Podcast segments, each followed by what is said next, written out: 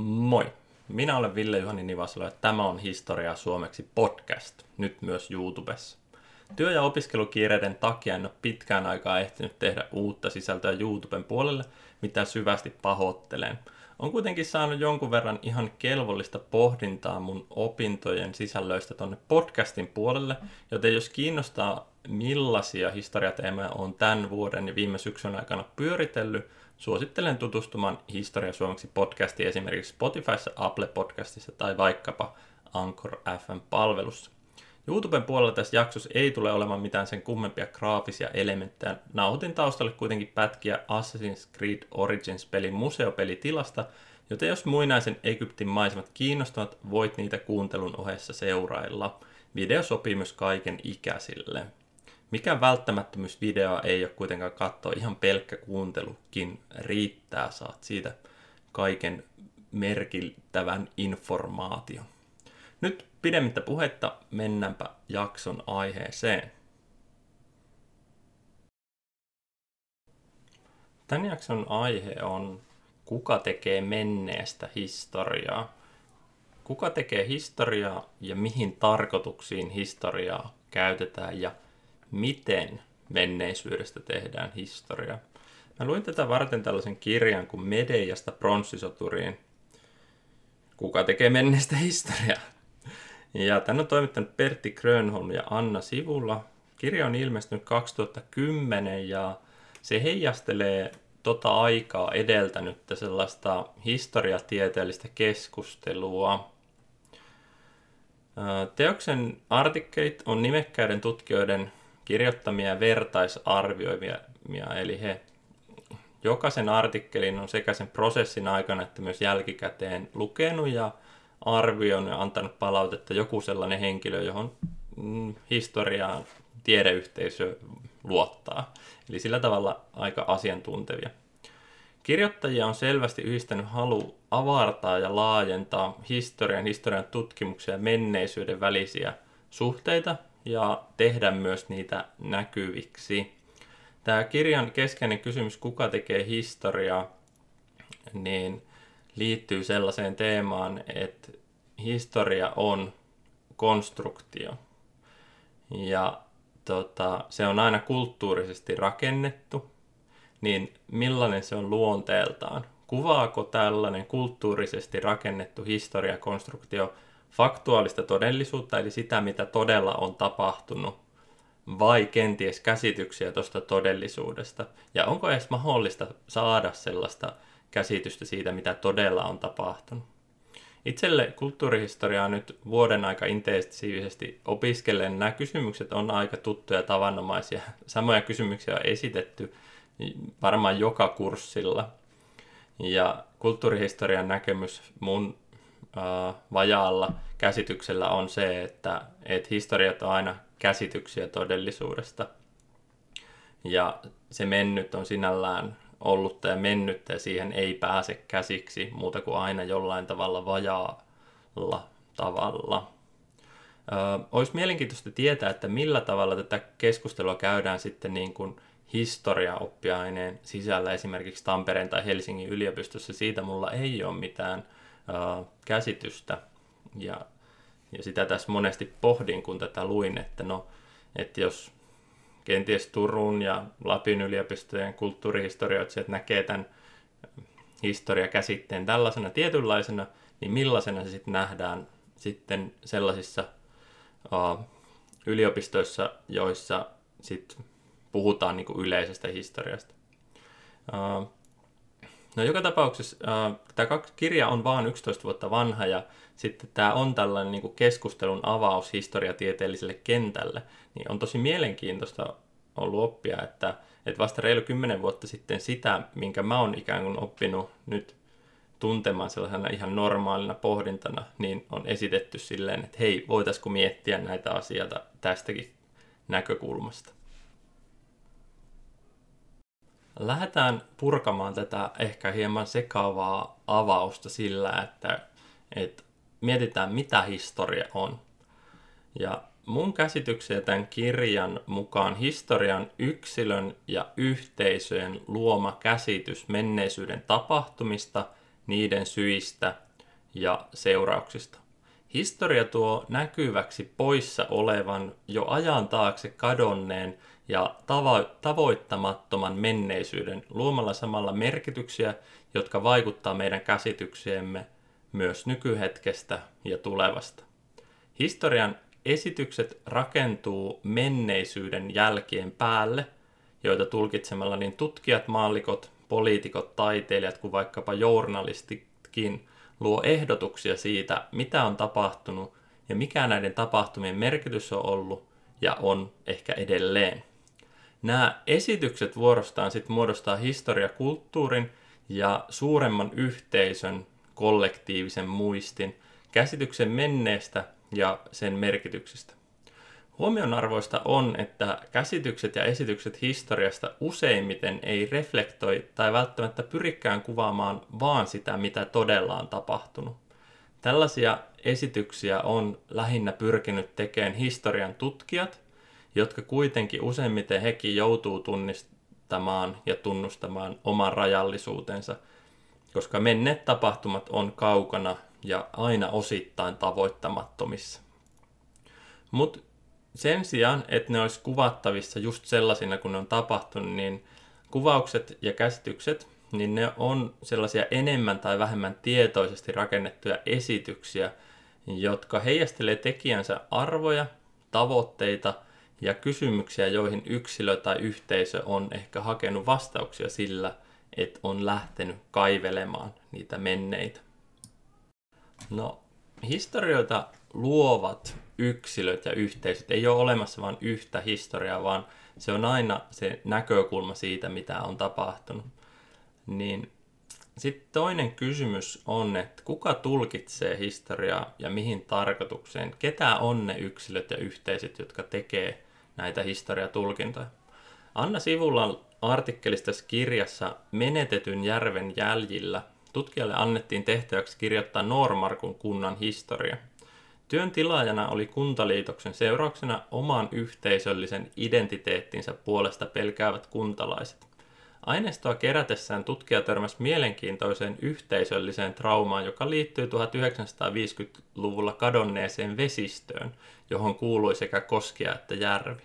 Kukaan yhteisössä ei tuntunut tietävän syytä siihen, miksi järvi ja kosket oli kuivattu, mutta tapahtumasta oli jäänyt trauma lapsuuden maiseman häviämisestä – sekä pelko siitä, että sama voisi tapahtua uudelleen. Joku ulkoinen taho voisi tulla ja viedä jotain niin pysyvästi jotain identiteettiin kuuluvaa ja arvokasta. Epämääräiset käsitykset menneistä tapahtumista oli luonut tällaisen yhteisöllisen muiston, jonka taustoja kukaan ei tuntunut ymmärtävän. Vasta kun tapahtumat liitettiin kansalliseen viitekehykseen, pystyttiin niille antamaan ymmärrettävä merkitys ja selitys. 1950-luvun Suomessa väestön kasvu aiheutti paineen kasvattaa myös viljeltävän pinta-alan määrää koko Suomessa.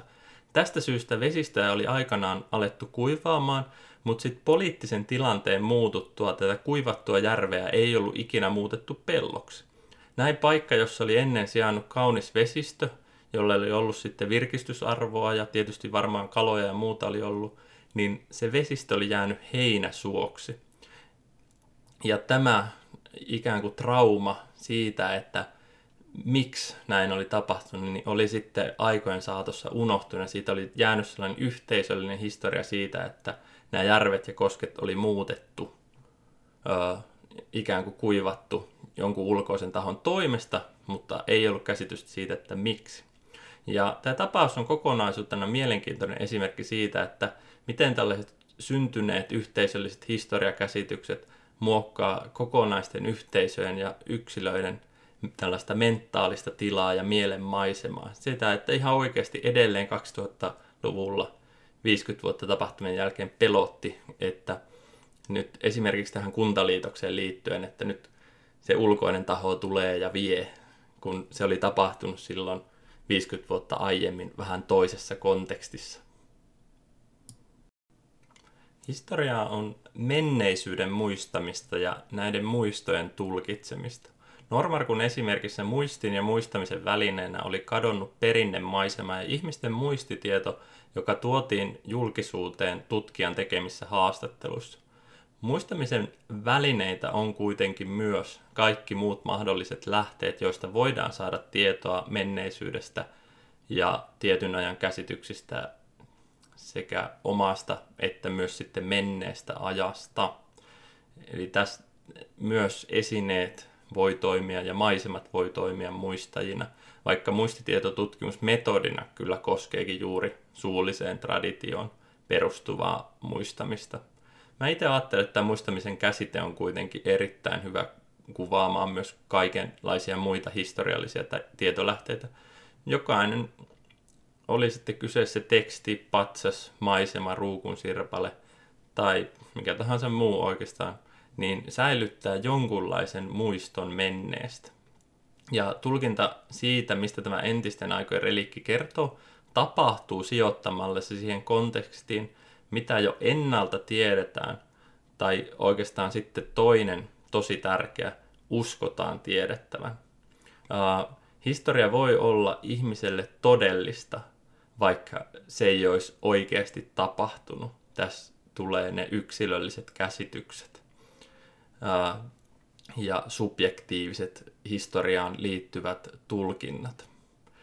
Yksi sellainen esimerkki, joka tulee mieleen, on sellainen maallikko-pastori, joka tulkitsi just nähtyä Mooses-elokuvaa Exodus Gods and Kings sanoen, että ohjaaja on selvästi ottanut hieman vapauksia tarinan kerronnassa, mutta mehän tiedämme, koska olemme raamatusta lukeneet, miten nämä tapahtuvat ovat oikeasti menneet. Eli tälle henkilölle nämä vanhan testamentin kertomukset oli se historiallinen auktoriteetti, jolla hän tulkitsi sitten kaikenlaisia muita ö, esityksiä tältä aikakaudelta ja tästä aihealueesta. Muisti ja muistaminen ovat aina subjektiivisia. Tästä syystä niitä ja niistä tehtäviä tulkintoja on myös helppo ohjata haluttuun suuntaan. Tutkimuseettisesti tämä on tietysti äärettömän kyseenalaista, mutta koska itse asiassa historian rakentajina – tutkijat on vain murtoosa, niin on se myös historiaan ja historioihin liittyvää realismia. Erityisesti historian käyttö politiikan välineenä on tyyppiesimerkki siitä, miten muistia ja muistamista pyritään usein ohjaamaan haluttuun suuntaan. Pertti Grönholmin artikkeli tässä kirjassa Muistomerkkejä ja kolaroivia kertomuksia, niin siinä on keskiössä sellainen Tallinnassa sijaitseva pronssisoturi Patsas – ja tämä, tämän patsaan ympärille rakentunut sekasotku antaa tosi hyvän yhden näkökulman siihen, miten muun muassa taide voi toimia sekä muistamisen että sen ohjailun välineen. Neuvostoaikana sinne Viron pääkaupungin Tallinnan keskeiselle paikalle pystytetty patsas kertoi varsinkin ennen sitten tätä verrattain viime aikoina tehtyä siirtoa ja siihen liittyvää kohua, kahta tarinaa, kahta vaihtoehtoista historiaa. Nyt siis tilanne on se, että se patsas on siirretty sellaiselle sotilashautausmaalle, mutta sillä oli toinen vähän näkyvämpi paikka. Ja silloin kun se seisoi sillä, siellä torilla, muistaakseni torilla, niin, niin se kertoi tarinaa, sellaista tarinaa, että neuvostosotilaat on vapauttanut Viron natsimiehitykseltä ja sankarillinen puna-armeija on saanut voiton ö, tällaisesta ylivoimaisesta vihollisesta. Ja sitten taas toisessa tarinassa, mikä ehkä oli lähempänä sitten taas virolaisten sydämiä, niin patsas seisoi siinä keskeisellä paikalla muistuttamassa menetetystä itsenäisyydestä ja nimenomaan siitä, että Neuvostoliitto oli se, joka oli miehittänyt. Ja molemmat tarinat ja muistikuvat oli yhtä aikaa totta eri ihmisten mielissä. Ja molemmat tarinat oli myös poliittisesti hyödyllisiä kahdelle eri osapuolelle, jotka pyrki sitten käyttämään niiden kertomaa historiatulkintaa omaksi edukseen. Vaikka läheskään aina historia ei ole poliittisesti ohjattua, on rehellistä sanoa, että historiakäsityksen rakentaja on aina ihminen, ihmisyksilö tai ihmisyhteisö ja ihmisyyden lainalaisuuksien määrittelemä toimija. Tämä ei ole missään nimessä huono asia, koska historia ei tieteenä ole absoluuttista, kuten vaikkapa matematiikka tai fysiikka. Yhden tulkinnan rajallisuus mahdollistaa vuorokeskustelun ja vaihtoehtoiset monipuoliset näkökulmat. Myös syvemmän käsityksen ihmisyydestä, koska yksilöllinen historiakäsitys kertoo aina myös ihmisestä, tämän motivaatioista, taustoista ja siitä kontekstista, mistä hän käsin hän toimii tai on toiminut. Näin henkilöä ulkoa käsin tarkkailevat tutkijalle ja miksei maalikollekin tulee mahdollisuus käsitellä historiaa myös ajallisesti kerrostuneena. Tietyssä hetkessä tehdyt tulkinnat ovat sen ajan reliikkejä. Liisa Steinbyn artikkelissa Myytti menneisyyden ja nykyisyyden reflektoinnin keinoja kirjoittaja analysoi Itä-Saksasta käsin toimineen kirjailija Krista Wolfin teoksia sekä historiakäsitysten rakentajina että oman aikansa analyysinä. Steinbyn mukaan Wolf käyttää antiikin myyttejä riittävän etäisenä kehyksenä tulkitessaan naisten yhteiskunnalliseen asemaan, yleiseen naiskuvaan sekä lisäksi Saksan jakoon liittyviä kysymyksiä. Irrottamalla nämä nykyisyydestä kirjoittaja on pystynyt käsittelemään teemoja, jotka hänen kotimaassaan DDRssä olivat tavalla tai toisella tabuja. Summa summarum. Historia on yksilön ja yhteisöjen subjektiivinen kokemus, tai pikemminkin historiat ovat. On yhtä monta rinnakkaista historiaa, kun on menneiden tapahtumien tulkitsijaa. Tämä on melko erilainen määritelmä kuin esimerkiksi se, että historia olisi tiede, joka tutkii ja pyrkii luotettavasti kuvaamaan mennyttä aikaa. Ei ole kuitenkaan mitään syytä, miksi nämä kaksi eivät voisi olla totta yhtä aikaa ja vaikuttaa siltä, että on. Vähän samalla tavalla kuin tällaisessa 70-luvulla kuvatussa elokuvassa, jossa kuvattiin viisi tuntia Hitlerin ystävätärtä Winifred Wagneria.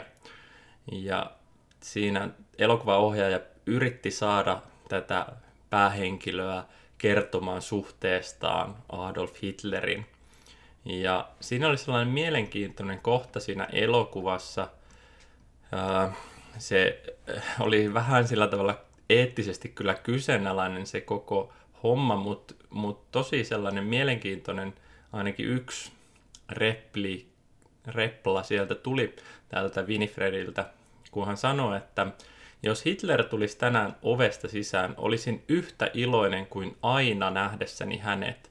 Asioiden pimeä puoli, tiedän, että se on totta, mutta se ei ole totta minulle, koska en tunne hänen tuota puoltaan.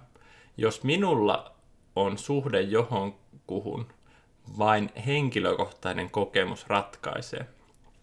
Wagnerin dualistinen historiakäsitys on tosi hyvä esimerkki siitä, kuinka ihmiset tulkitsee historiaa ja rakentaa omaa historiallista muistiaan.